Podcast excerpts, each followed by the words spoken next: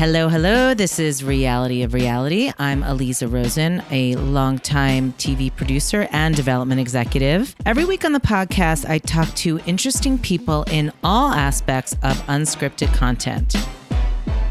Okay, so before I get to my guest today, I want to just catch you up on some of the things I've been watching this past week. I am still watching The Vow on HBO and Love Fraud on Showtime. They are both really strong documentary series that are being released week to week episodically, which I don't love because I'm used to a binge. I love watching things as a binge, and I really am enjoying both of these, and I just want to watch them all at once. So, this is what binge culture has done to us. I don't like being patient. But they're both really well done. Two different stories. The Vow is about uh, the NXIVM cult. Love Fraud's about a con man and the victims. I really recommend both of them. Really, really enjoying them. I'm also I started watching Defending Jacob on Apple Plus at the recommendation of my friend Brian Samuels, who you know I have on occasionally to break down TV with me. Um, I really liked it at first, and kind of has gone off the rails a little bit.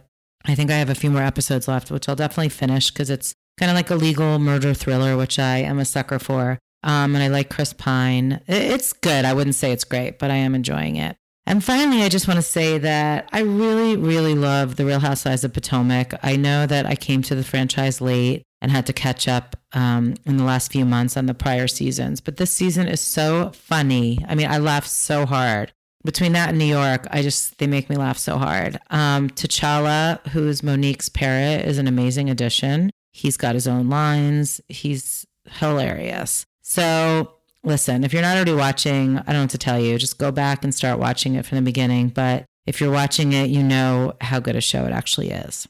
Okay, so today on the podcast is Stephanie Ziv. Stephanie, well, a lot of people know her because they just, they either know her from her time as a network executive for many years, but they also may know her as a personal life coach. She's coached a lot of people inside and outside of our industry. She talks our language, so she really gets it. And she also coaches big companies that have nothing to do with entertainment. Now she's bringing her skills worldwide. She's got a new podcast called Permission to Choose. She's got some really great guests lined up, some like Mario Lopez and Darin Olien, who was the co host of that new Netflix show with Zac Efron. So, Steph and I, we cover a lot. We talk about not just her career trajectory, and how she's doing in the pandemic, and then really giving us kind of tips on how we all can keep our sanity at this time. But she also talks about a topic that I find fascinating, which is how to make a change in your career. If you're feeling trapped by money, what I call the golden handcuffs, you know, how do you either change careers or move up the ladder in your present career? But how do you find the confidence and the courage to do that? So I am in my feelings a lot on this particular podcast. And this might be the first time I actually cry on my own podcast. So I just needed to warn you about that. Okay, this is very exciting. Hello, Stephanie Ziv. Hello, my friend. How are you? It's I'm great. I'm hanging out in the city, you know. She's in COVID. New York City. So yes. you're one of these people who, I mean, look, COVID was raging in New York at the beginning. The city was bad, and you took it very seriously. You did not emerge even to get your mail. How far into the pandemic? I did not leave my apartment. Even I, I did not go past the four steps outside of my door where my recycling and garbage chute is meaning I didn't even go downstairs to get mail or do my laundry. So I did my laundry in my bathtub because I don't have a washer and dryer in my apartment. Oh my. And where'd you hang it was, to dry? Did you have a rope? It was the, it was the, you know, I have to tell you, I, I thought about for a second, I'm like, I'm going to put all those skinny bitches on Instagram to shame by my new workout called Wring Your Laundry. Your biceps must be huge. It was the worst workout I've ever had. I hated every second of it, but I refused to go outside. And I was inside for 50 days. I emerged on day 50. I'm speechless. How did it change? no, I'm not even kidding. Like, how did it change you? Like, not even going out into the air. That New air York City very overrated. wonderful air. air, air nature, overrated. really overrated. um, I am. I knew very early on how serious it was. I also had just had the biggest party of my life. I turned 50 in Woo-woo. February. Yes. And then I had a I had like whatever my version of my wedding would have been, my side Mm-hmm. of the wedding, since there has been no wedding in my life. So I was like, You were 50's celebrating gonna be you. it. I was celebrating me. I had I rented out a jazz club in Flatiron. It was amazing. I had like 115 people there. Oh. People flew in from all over the world. It was amazing. And that was on February 29th. You got that in under the wire. Thank God for you being a February baby. It was an it was unbelievable. It was literally for all those people the very last time that they interacted with a large group. It goes down in history as the pre-pandemic bash. Well, so we hope it was a pre-pandemic. You know, now we don't know. Well, well, I will guarantee you that people had already had it. I think my sister had it in December. Yeah. But nobody got my party was not a super spreader. Nobody got sick. But when that thing shut like but I also had a friend in the hospital who'd been in the hospital since October and I only found out from December and he was supposed to have surgery on March 17th and that got canceled and then he had to they they moved him out of Mount Sinai to go back to Long Island and very unfortunately he passed away a few weeks later because Oh, I honestly think that was it wasn't COVID but it was COVID adjacent because we couldn't visit him anymore, you know? So anyway, Oh, it just terrible. it became very very evident how serious this was for me and and I just got into a mindset from almost day one like I am going to be in my apartment for a year or a year and a half and I'm not going to see anyone outside of Zoom or FaceTime and I'm okay with that because I have shit to do and You're I just made a choice. And no one got on board with me in terms of I had a million people like Stephanie, come to the suburbs and live with my husband and children and me. I'm like, I can't think of anything. I'd want to do less. I love you and thank you. And no, no, that's a no for me. Yeah, Um, you realize in these times like how much you really have to love yourself because you're with yourself so much. I really like myself and I really like what I do for a living. And I really have found this to be one of the most sacred and creative times of my life. And I have never gotten more done. And I feel so grateful. I feel like I have. I've I've actually called forth a team. I have a massive amount of people supporting me in my, my vision. It is a very exciting time in my own little quiet space on the 12th floor in New York City. I love hearing that because, you know, I think it's going both ways. Like, I'm sure you hear this with your clients too. It's either people are like you, they're just like super creative and just everything that they've been working on just is like takes off, you know, full speed ahead. And then there's other people that, like, you know, not that I'm talking from personal experience or anything, but, you know, that just like can't, there's too much chaos going on that they can't like get centered and actually, you know, dig in deep and find that creative center. Let me be clear. I watched a five and a half month old puppy this past weekend.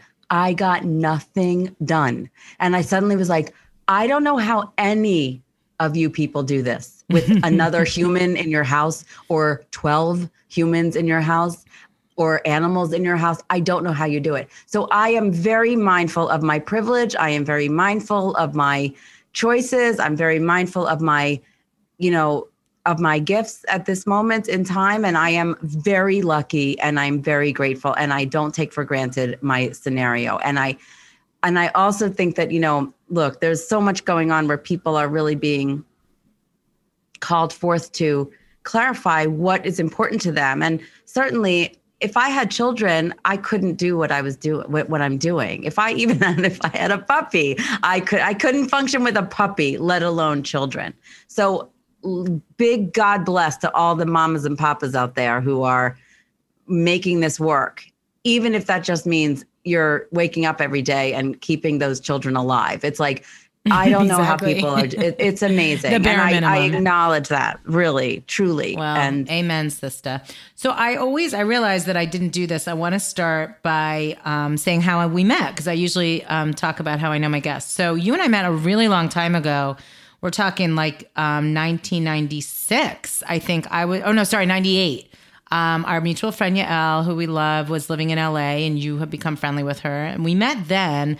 And then I think we kind of like we were friendly through Yael, and then we sort of reconnected when you went to Oxygen when I was living in New York and you were in New York. So let's go back though, because what I love about talking to you is, you know, you're in the more sort of unusual column of my guests, which is that you're not on TV anymore, although you still have a lot of clients that work in TV. So what, that's what I love too, because you talk the talk, which comes in handy when you're just trying to shorthand stuff in the life coaching scenario.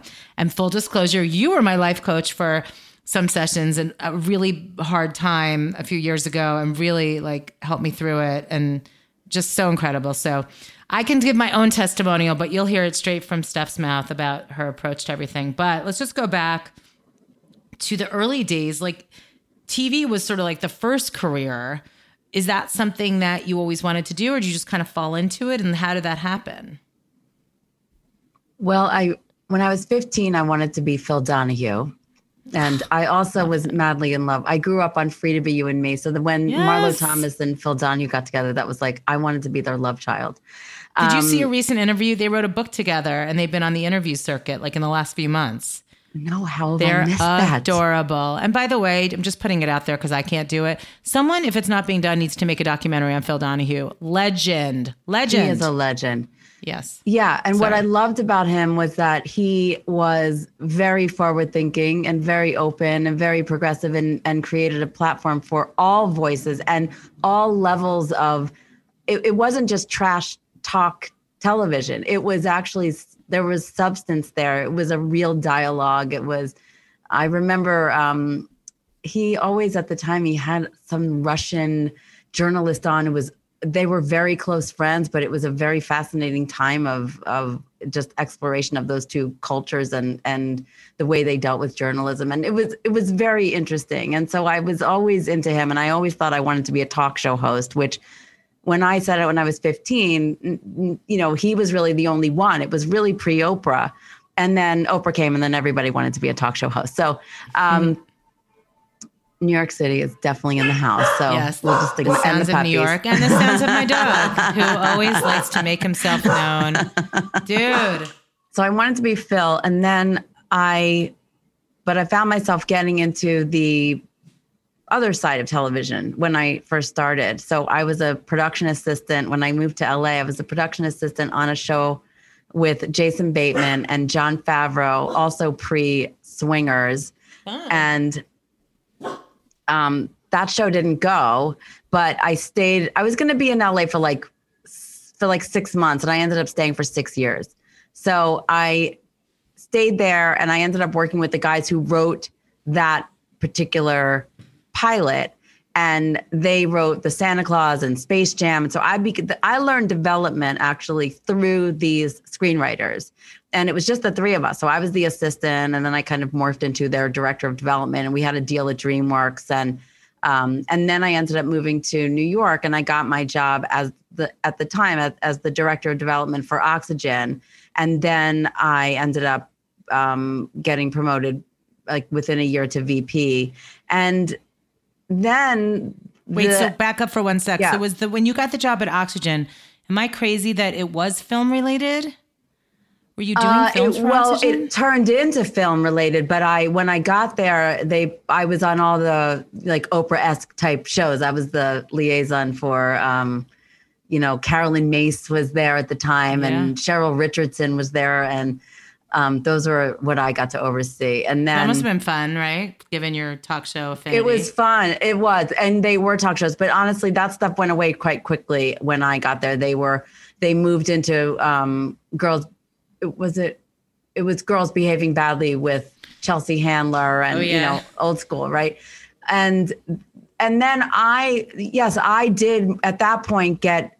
Um, they they were doing scripted, so then we ended up we ended up optioning an entire part of Harlequin romance novels. And right. I basically took the log line of all these things and turned them into romantic comedies. And but we did have oh no, we had Fabio on for something else. Um, but but anyway, it was it was a very That's I ended so up did, it was super fun. And I ended up overseeing all the scripted movies. I did all the movies. We did like eight movies so my my whole thing was like when I worked in the film industry, I didn't get one movie made. So I like so if you want to do movies, go to television, which now is really true. Isn't that so true and yeah. ironic? it's crazy. So you were so, at Oxygen how long? I was there for just under seven years. Oh, it's a long time. I didn't realize Yeah. it was that long. Yeah. So then, were you doing the movies the whole time once you settled into that role? Yeah. Yeah, they kicked me out of um, any notes meetings for the Bad Girls Club. I wasn't really into that show, and I was like, "Why are we doing this? We're a women's network. Aren't don't these women hate each other? Why are we showcasing this?" And So sadly, my- that was their highest rated show. Oh, it was forever, and it was the thing that outlived, you know, all of the old Yeah. Oxygen people. You know, Yeah. and honestly, I was getting certified as a as a coach on the side while that show was happening, so it was like eating away at my soul to Wow. watch it. Okay, so what? So you're in the middle of this, you know, TV slash film career, doing really well. Um, what made you decide to even pursue the coaching route on the side? So before I got to New York, I was studying. Um, I was studying psychology at the master's level, and I really did love all that stuff. I loved any personal and professional growth and development, and it was just in my blood. And so when I, there was a point where my dear beloved boss, Jen Cotter, who I still adore to this day, and I celebrate every day, um, she left, and then her job as SVP was available. And Kristen Connolly Vadas and I were the VPs on either coast, and we kind of, for whatever reason, decided that that was going to be the chopping block job, and that we would not put our hats in the ring, which is something that I would now. coach people to do the opposite. It's like always put your hat in the ring. That was it was an interesting move and one that did shape my life. And so in my case it is what it is. And but it but i i don't think that that's if that, that's never a good move to not put one's hat in the ring because i thought that would be the chopping block job which it really wasn't. So when um, the new boss came in i lovingly had some he, we, we did we did not get along that well and um and i don't think that he knew that but that was my experience and Oops, so he knows now. um while i and and you know you know what i've actually i actually apologized to him years later for being what I lovingly call an asshole to him, if I may. And uh, he didn't really even ever feel that I was doing that, but I did. So I took ownership and responsibility and made amends and all as well. So, um, but it was also one of those things that it's like it's a it's a blessing that I I wasn't feeling my best there because uh, there was there was something else that was seeking to emerge for me that was much more aligned. I mean, the thing I loved most about my job in the entertainment industry was always my team was always managing the people. In fact, when Oxygen was in the midst of being um, bought by NBC, we were there was a like a like a drop dead date of like December third when everybody was going to know what was what was happening. And I just remember, I mean, I had just gotten certified as a coach on November twelfth of 07 and would eventually, you know, would have found out on December 3rd what, what the story was, but I actually opted out. So I was let go with my severance by my choice on November 28th. So I wasn't dealing with any of the anxiety that everybody was dealing with because I already I made the choice, right? Whereas everyone Wow. else was kind of waiting to hear their fate. So my office became like my coaching shingle. Everybody came in. I had people, I mean, I'll never forget. I had people I was like, well, if you could really do mm. anything, what would you do? And I had people say, I'd be an olive farmer in Italy. I'm like, do that. leave this, leave this all behind. Go be an olive farmer. Did anybody go pursue a dream that was that far fetched? Not that that was. Well, I don't know. I mean, maybe, but I, but I mean, I can speak to my dear friend who you've already interviewed, but Julie Insogna, you know, Yeah. and Jarrett Creative. That was absolutely born out of of her being um, let go, Yeah. and that was and that was a so very just so people know if they haven't listened or don't know, she and her husband Seth went on to start a very successful production company, Jarrett Creative. Yeah. And, you know, that was the thing. It's like Julie, and I, I think she'd be open to me talking about this, but Julie, you know, was very much tied up in the oxygen thing and, and Yeah. resisted that move. And it's almost like sometimes when we resist ourselves, then, but whatever is, is, is kind of whatever, wherever we are meant to be the most useful, we will be pushed to you know? And if if even if you go out kicking and screaming it's it's always ultimately i think this or something better you know? There's always something better. This might be a super obvious question but maybe not. Is the thing that's always in the way is it fear or are there other things going on too I don't know if that's a super obvious question. I think that fear can take on many disguises. So I do think sometimes the underlying current is fear for sure. Um, it might look like doubt. It might look like scarcity. It might look like I'm not enough, you know. Um, but I, I, it's not an un, it's not a crazy thing to say that that's often the underlying current for sure. So here you are, you've set up this shingle, you know, kind of on your way out with like, come to me, I'm going to coach you through sort of using your your skills. But how did you feel inside? Did you feel like, you know, that classic imposter syndrome, like I'm great at giving everyone else advice, but I don't know what the hell I'm doing. I can't believe I'm going to take this leap. Or were you just like completely resolute and felt confident about it? Well, I think that in the beginning, I felt resolute and confident because I had a nice severance that I left with. let's let's all be honest about that. One day, I will get I will take a job so I can get a severance. I've decided. Let's be clear: the the the severance helped the confidence, right? But yeah. what I say about my own experience in terms of how I shifted and pivoted and created this whole new world for myself was that the first three years out, I failed miserably I very much hid out. I describe it like I was paralyzed in my perfection while people 10 years younger than me were were soaring and fearless in their mediocrity. And to, and still to this day, I I am like I, there are those people who I watched run miles and miles ahead of me because they weren't paralyzed like I was. And so for me, three years into my severance and my little bit of a business going, and I had no idea what I was doing. I had no idea how to do a business or start. I, I had no idea. And so, you know, and I would say like the first three months out, I basically, you know, sat on my sofa with my dear friends Ben and Jerry and gained 15 pounds as I watched Sex in the City reruns. And then That's one day I was like, this is really, this is not working. So I, I got up. Um, and but still three years later i did fail miserably. And i was i had to i had no money. I my rent was due. I had to i i basically had people i had an intervention. Pe- people intervened and my father was like i think you need to leave the city and get out of you know so i very very begrudgingly left the city. I subletted my apartment and i um and i moved home and i turned 41 on my father's sofa as a life coach, which is not my ideal scene. I vaguely remember this chapter now. It's all it was a terrible chapter, and then I. How long then, were you there? I was there for two months, and then I ended up, um, and then I, and then I, I went back into the entertainment industry and did work um, on the on the production side, on the buying, on the selling side, rather. And, and what was that?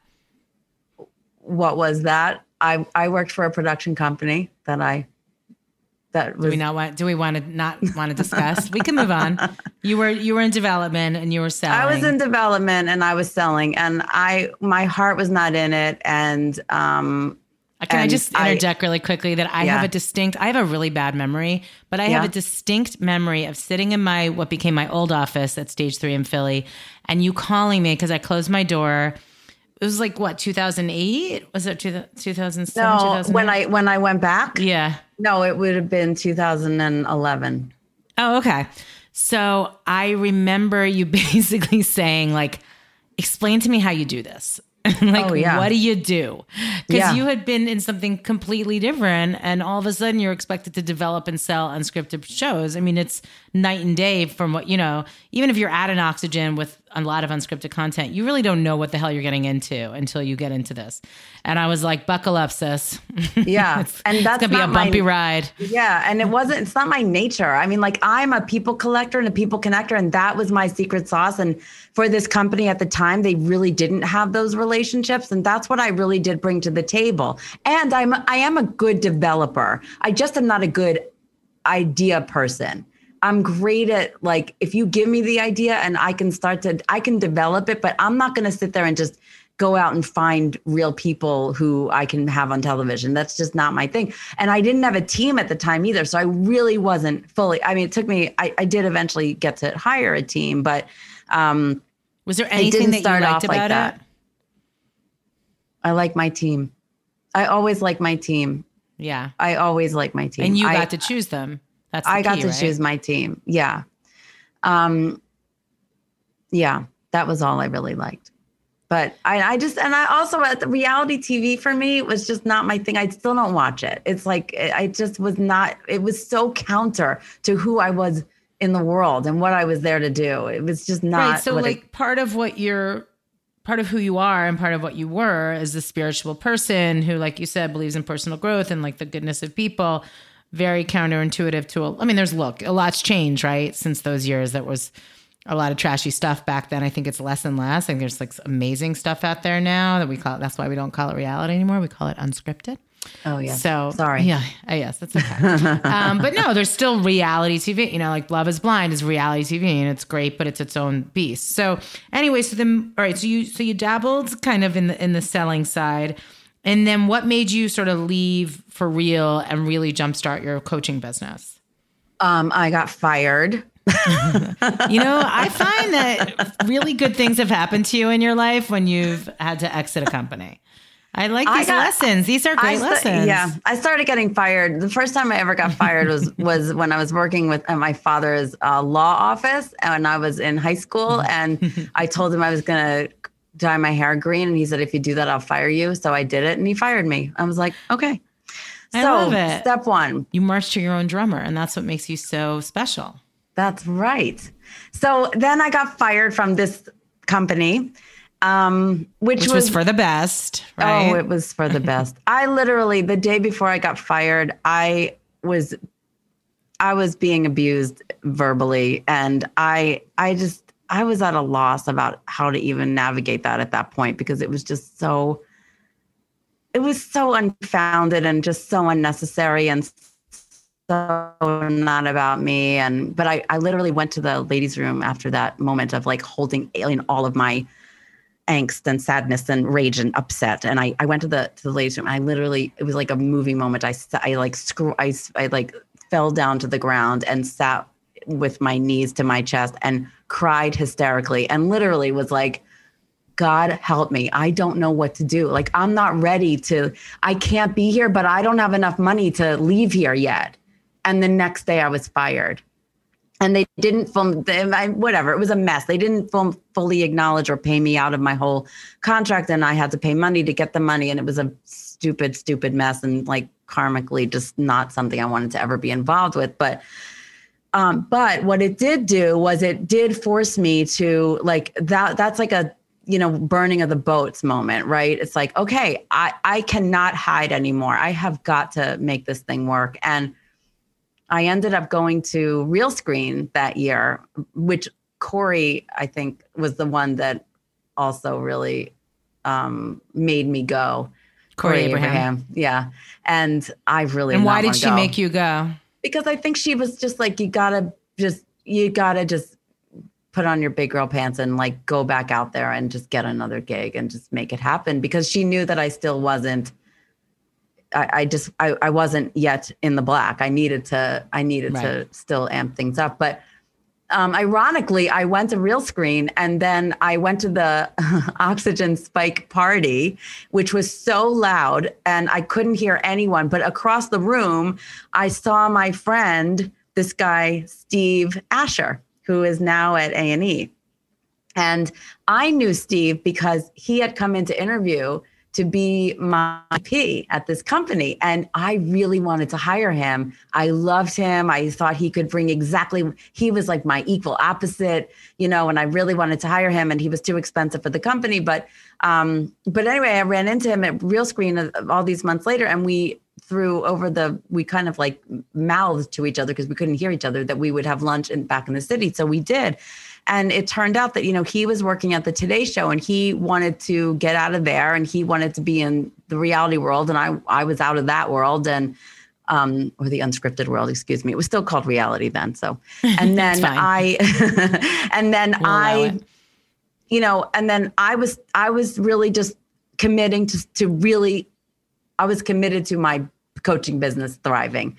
And so we were talking, and I said, Oh, well, you want to go? Okay, I can absolutely, happily, joyfully help you to meet all the right people in the industry. And he's like, Well, why don't I have you on the Today Show? And I was like, Oh, yeah, that'd be awesome. He's like, mm-hmm. Yeah, let's do it. So I literally went into the Today Show and did a little Stephanie Dog and Pony show with no preparation. I had a one idea for a show called Coach Me If You Can.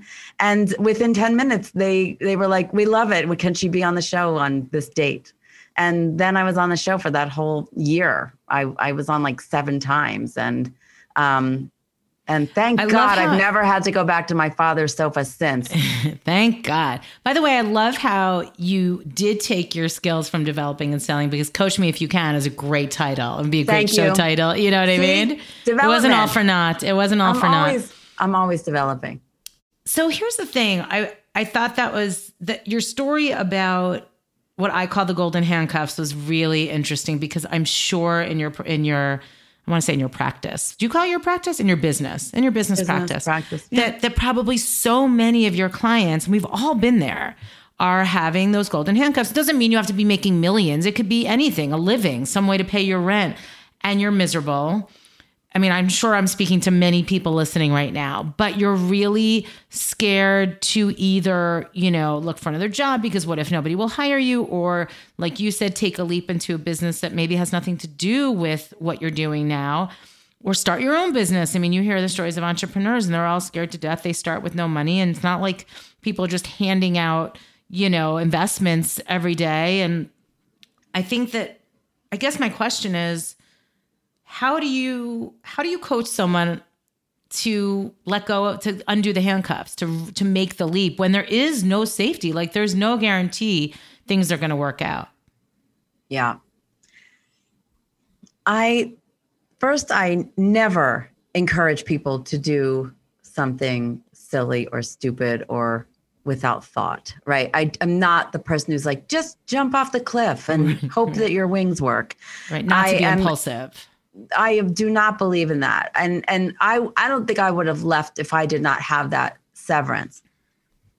So what I do though is I absolutely encourage people that if they do have this thing that is seeking to emerge from them, this little itch that they want to scratch, I encourage them to start that even if it's one thing on the side while they have the golden handcuffs or whatever it is. Like while they I like to think about it as like the, the mindset shift is kind of like thinking about that that where you work now as the first investor in your company.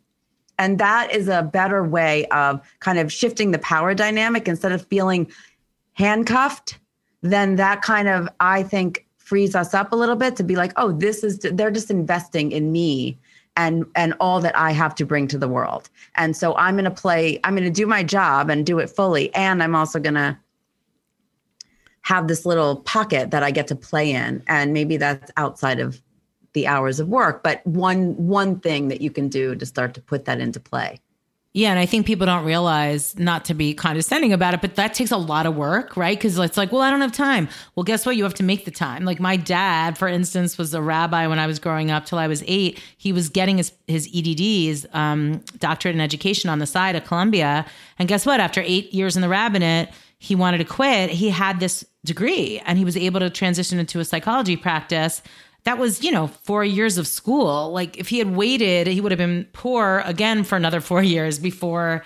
So, you know, like what you did, you were getting your coaching certification on the side so you could make that transition. I think, you know, if you need to write that book, you're going to have to wake up at 5 a.m. and you're going to have to stay up till one in the morning. You know, like I think people don't realize the sacrifice. Do you find that a lot that people just aren't willing to put in the work? Um, I don't know if I find that they're not willing to put in the work. I just think sometimes it's a matter of bringing the awareness to what they can actually do. It's like, it's like mm-hmm. it, it, it does come down to choice for me, right? I remember to your point that you just made. I believe it was Toni Morrison who said it was about finding the nooks and crannies in the day, right? Because mm-hmm. if we mm-hmm. really do want to do something and something is really seeking to be expressed, you will find your way to do so, right?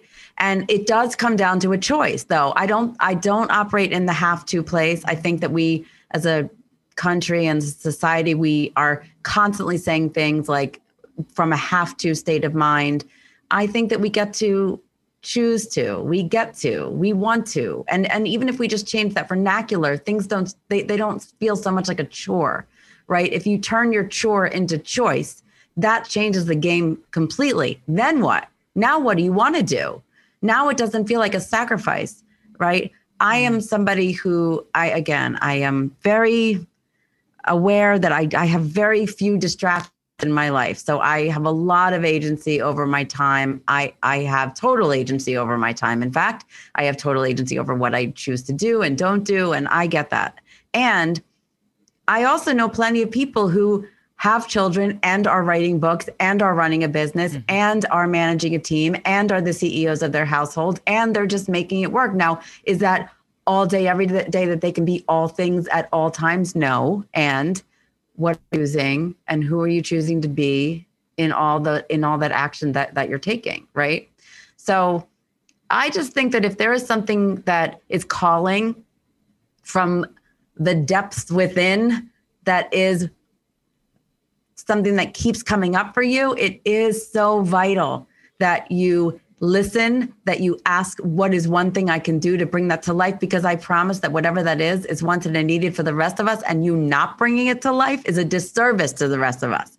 So that's kind of my bottom line. I think everyone gets to listen to their truth because if we are not listening and operating from a really authentic place, then we are, we get sick. It's like I think about this virus very holistically. I think we're living in a a sick society in many ways. I think that we have a we have our own places within that we're where we're splintered and divided and i think that if we start to heal that whether it's like listening to the passion that is really wanting to come out or you know being kinder and gentler to ourselves and each other or whatever it is i think that is part of the healing that gets to happen in ourselves and the world.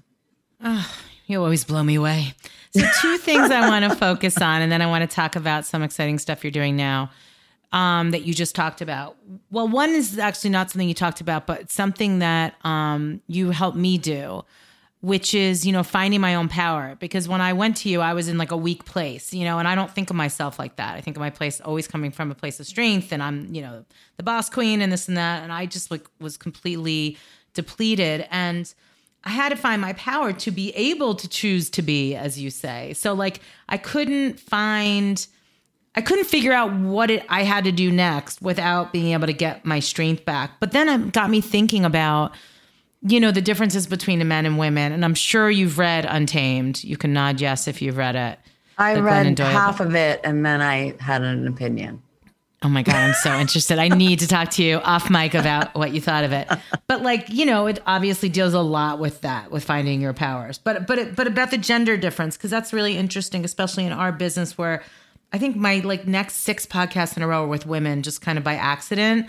But I find that I just love talking to women, especially because I feel like we don't have it's not a unilateral experience, especially in this industry with power and what we do. Um, so anyway, I guess my question is: Do you find then that your clients with between men and women that there is a difference there in terms of either maybe what they feel or what they feel they're entitled to, and I guess a confidence is really what I'm asking. Like, is that does that divide across gender in your experience? Uh, no, actually. I think it shows up differently, but I would say that men and women are both always struggling with what Brene Brown would call our core shame of not enough, you know? And the way I talk about it is what part of us is sitting at the head of the table when we're making choices, when we're taking action, because that's creating results. So, yeah, talk about the head of the table. That's one of your things I love, but but pe- explain it to people what it means. So I think about it like this we all have a big dining room table within us, and we can sometimes it's just the shitty committee, as someone just called it. um, but I like to think about it as like it's a big dining room table, and instead of it having friends and family around it, it's different parts of us.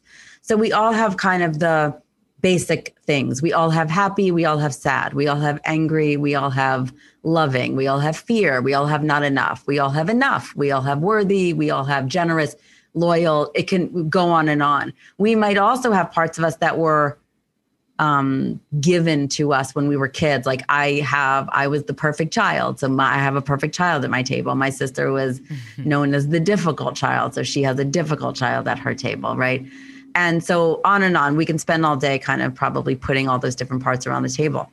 I like to classify them uh, that if it's more in the fear based realm, I like to think of those as little kids or low energy or like the little kids or the low energy, however you want to say it, or both.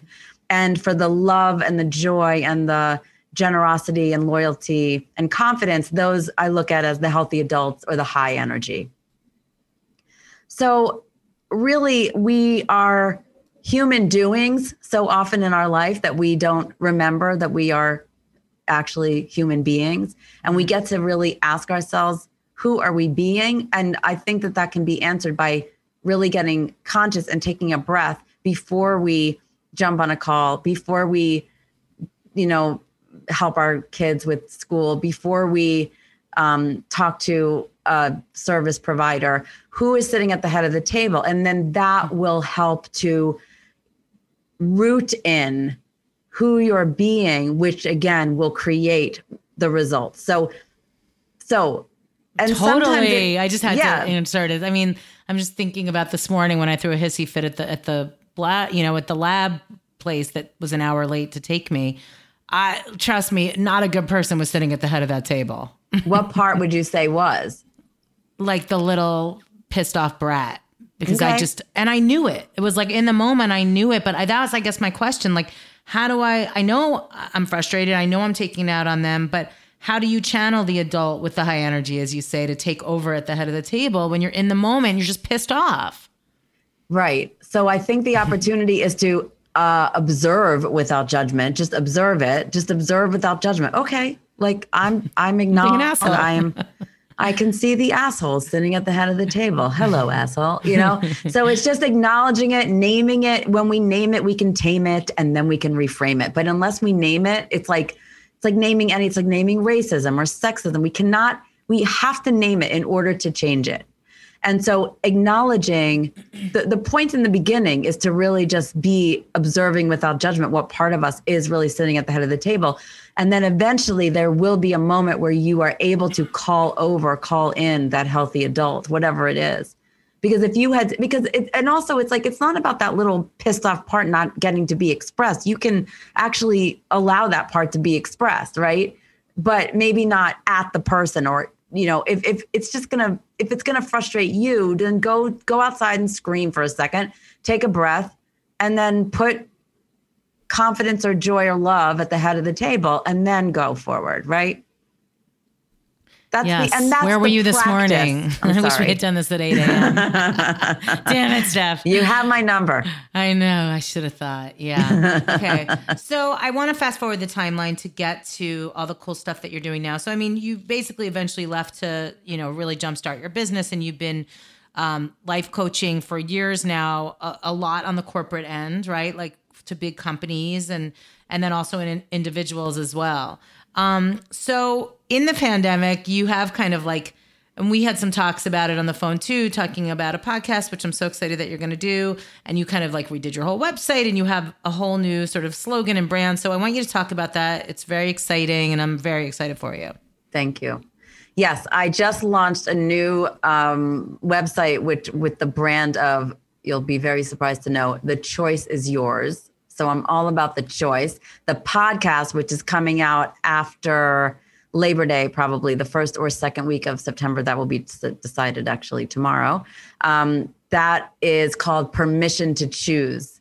And my, um, I have some exciting guests. I have Mario Lopez is on it, and Yay. Darin Olien, who's in a new show, a new Netflix show with Zac Efron called um, Down to Earth with Zac Efron. And, oh, I'm Darin. Yeah, yeah. The, the, sidekick guy. Yeah, he's the the superfood hunter. Darin and I have been friends for 20 years, so this is a very exciting time to see him thrive like this. And he's amazing, and he just does so much in the world that is good. And it, and what are just, the top? What are you talking about? Like, what's the the main theme? So the the theme for every guest is permission to choose, and I'm talking to visionaries and CEOs and um, entrepreneurs and people who have not only made but make significant choices every day and actually talking about what that means and what that looks like and what level of permission they've given themselves to do. So the topics include like for darin it's permission to choose to live on purpose. Um, mario is permission to evolve right? Because he's somebody who has been in that he's been in the business for a thousand years and he keeps evolving right? Um, i also have a ceo for some a company called the Brand Guild, and she's talking about the permission to choose to pivot, and that especially has to do with the pandemic and how how companies have had to shift and change and move and groove. So it's really about game changers and um, and influencers and important voices and their relationship to choice. And then I always ask them a question at the end, and I'm always fascinated by the answer. But the the question is, what is the most important choice you've ever made, and why? And I, do, I don't tell them I'm asking that before I, I talk to them. And it's, uh, it's been a fascinating, um, it's been fascinating to hear the answers. What would you that. say? I knew you were going to say that. I was going to literally interject and say, What's your answer? And then you beat me to the punch. I mean, I know what mine is. I think I've talked about it before in the podcast. It's, it's actually like a very vivid, you know, literal moment where I was visiting my sister in Philadelphia in 2002 and I went for a. But I was I had scheduled a, a, just a general meeting at Banyan Productions because I wanted to like work on trading spaces and just commute from New York City. And I was on a bike ride and I was going to cancel. It was like the most beautiful day. I was so enjoying getting out of the city, you know, New York and riding my bike. And I'm like, oh, I'm just going to go. So I ended up going on the interview and you know, very long story short, they ended up hiring me to do a pilot that was supposed to be eight weeks and ended up being 13 years of my life where my, husband, I had my daughter. I mean, my whole life changed. So, I mean, it was this like literal sliding doors moment. I always think about, I'm going to get choked up. I always think about if I, very emotional today. Um, I always think about if I hadn't, if I just stayed on the bike and I hadn't, and I flaked on the meeting, and I was very much in the like you don't flake on meeting stage. You know, now I'm fine with it, but at that time I was like, no, you made a commitment, you're going, and I could have easily bailed on that. They wouldn't have cared, and I made the choice. Now I know that's a very literal choice, but it was such a profound. I think the impact that that one little choice had in terms of you know, and obviously choosing to move to LA was a huge turning point again five years ago. So, what's yours? First of all, thank you for sharing that. That was awesome. yes, let's try without crying next time. No, I love the crying. I feel like I've I've done something right. Yeah, if, you if always someone cries. You always do this to me, damn it. I had like the Barbara I, Walters of life coaching. I want to. I do, I do have that effect on people. Um, do you know I haven't really thought about this because I'm so used to asking and I'm so into the answers that I get that I haven't actually thought and thought and thought. Um, I'd have to really, I have to get back to you. I don't even know. I, I feel like there, I've made so many very key and amazing choices in my life that I mean, honestly, at this point, I would say that my choice to follow my dream to be a coach is really my biggest choice. And I was just going to tell you, choice. I was just going to tell you that was going to be your answer until you until you said, yeah. It. I was like, I know what your biggest choice and, is. I mean, yeah. clearly, you followed your passion. I did, and the why it's important is because I really do light up around this work. I have never felt more inspired, more energized, more grateful, more just connected to what I'm doing, who I'm being, how I'm serving. I feel very, very, very, very, very blessed every damn day that I get to do this. And I, and even in this weird COVID pandemic, there's so much that is coming through me and the way in which I'm I'm about to emerge even more and be available for people and show up and be in service to and support of. I'm I'm just humbled and really excited and and feel very very very grateful every day. I'm so glad you said that because I feel like in any business, not just our business, and I hope that this can, you know, some listeners can take this away. What you said about how your work makes you feel, to me, that's that's it. Like if you don't feel that way, I mean, I can say in my own career, anytime I haven't felt that way, I didn't last that long. I left mm. pretty quickly after it lost its luster for me, you know, or I stayed for a specific reason and then got out. But you know, you're dying inside. If you're not really lit up by the work that you're doing, and I know we are talking from a place of privilege, and I recognize that not everybody can do what they love and it's hard, but if you can, if you can choose something that gets you up in the morning and makes you excited, like to me, that is, like you said, when you're aligning kind of like your heart and your brain. Totally. And I think that, you know, even people who I think everybody can connect to something that lights them up in whatever they're doing. It almost doesn't matter what they're doing. It, it, it really goes back to who are you being. Like I think about this guy at, at Staples right right near me, right? And I used to know his name, and oh my God, now I forget his name. But he is the happiest man. He only deals with the copy machines, which is where everyone gets frustrated. But he is like Superman there. He is at he is there to rescue all of us when we cannot get those mm-hmm. machines to work.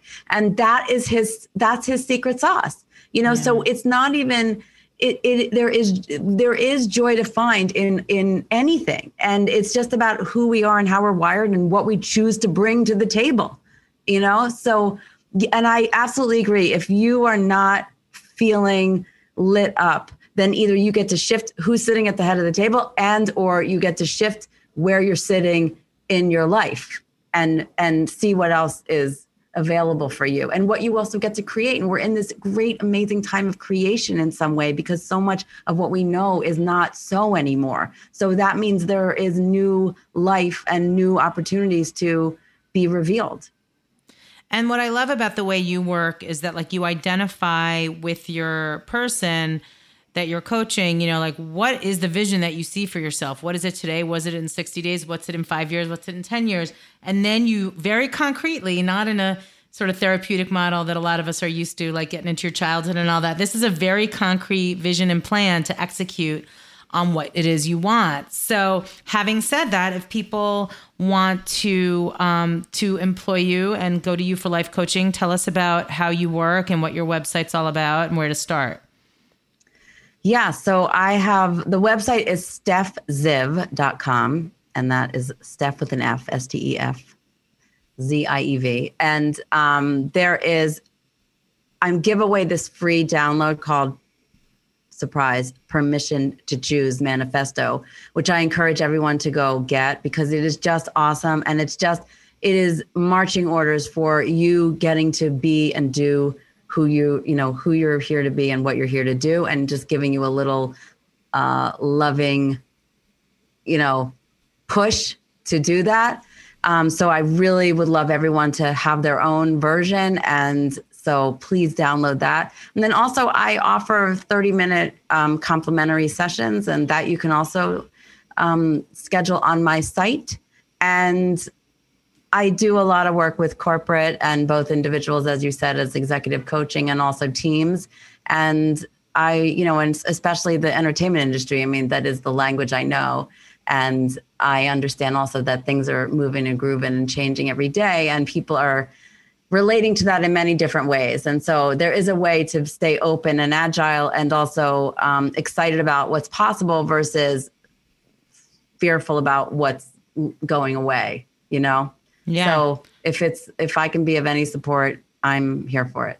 So I guess to to finish up, you know, what are some of your own practices that you would advise people to do, especially now, which is just the weirdest time ever for so many people in so many different ways, whether people have someone sick or lost a loved one, or they're out of work, or they're just going crazy, or they're homeschooling, or they haven't had childcare in six months. You know, there's so many ranges.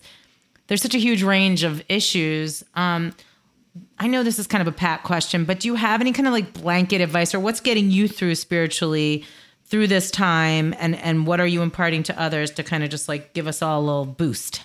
Yeah. I I am I do kind of look at this if I may as a, you know, I do see this a little spiritually. I I I'm trying not to live just in the details of what's going on mm-hmm. because that will freak me out and I will and and I think that that just contributes to the dis-ease that's going on. And I do think that mm. there's some responsibility here for all of us. It's like, you know, my, one of my for all of us to look within and say, where am I where am I splintered? Where am I divided? Where am I disconnected? Where am I where am I at any level and in any way energetically, literally, figuratively or otherwise contributing to what's going on in the world and what can I do to to change that. And that might be literally, I'm going to go out and vote and rally the troops. It might be, I'm yes. going to go to therapy and cry it out. It might be, I'm going to um, take one step and start the my dream business because I think that will really make me happy and light me up. And there's actually a use for it in the world, and people want it and need it. So I just feel like if we can, you know, for me, it is really consistently going back to that place of being in service to myself and others, and and, and how can I be the healthiest version of myself you know, on all the levels, mind, body, spirit, and how can I show up in that way and continue to circulate the the health, the wealth, the the you know, the goodness and um and just be responsible for my where, where my fingerprints are in all of it. And that's what I would ask people to ask themselves because if we're just continuing to be negative and and divided, then that's just going to perpetuate. And I really think we have an opportunity to do something differently um, because the way we've been doing it is clearly not working. Wow, Steph, you said it all. It's been so great. I love, always love talking to you. And now it's fun to do it on the mic. I can't think of a more perfect podcast host. So I'm so thrilled that Permission to Choose is going to come out soon. So, everyone, so tell us where we can follow you on all your socials so we can make sure that we're up to date on everything. And of course, people want to reach out to get coaching. Yeah, thank you. Um, Instagram is Steph Ziev, and so is LinkedIn, and so is what are the other ones? Twitter, Twitter. Although Facebook. I'm never really on Twitter. Facebook yeah. is Steph Ziev Coach is, is, the one. I'm not on TikTok. No, don't go on TikTok. And uh, no, I, well, isn't isn't that being shut down anyway? We don't know. Uh, um, I can only yeah, pray. so Instagram is the is the big one, I guess, for me, and LinkedIn. Okay. So th- those would be great. Yeah. And then your podcast will be available, I guess, where everybody where anybody gets podcasts. Yes. wherever that is. hey, like we will That'll figure be, that out. Yeah, I think it's going to be on iHeartRadio and Apple. oh, Apple. nice. And, that's huge. Uh, and Spotify. Yeah, that's great. So at least that's what's on my website right now. So we'll yeah. see what really happens. No, that there, sounds there will right. be. Um, that sounds like all the places it should be. Yeah, that'll be, and it'll be the first or second week of September. That will be to be determined. Which by the time this airs, I'm sure we'll know. So we will know. well, I'm so happy to see you. I'm so glad you're thriving in this crazy time, and I just wish you all the best all the time. You're a wonderful person. Thanks, my friend. I really am so grateful to be here. I appreciate it. Thank you.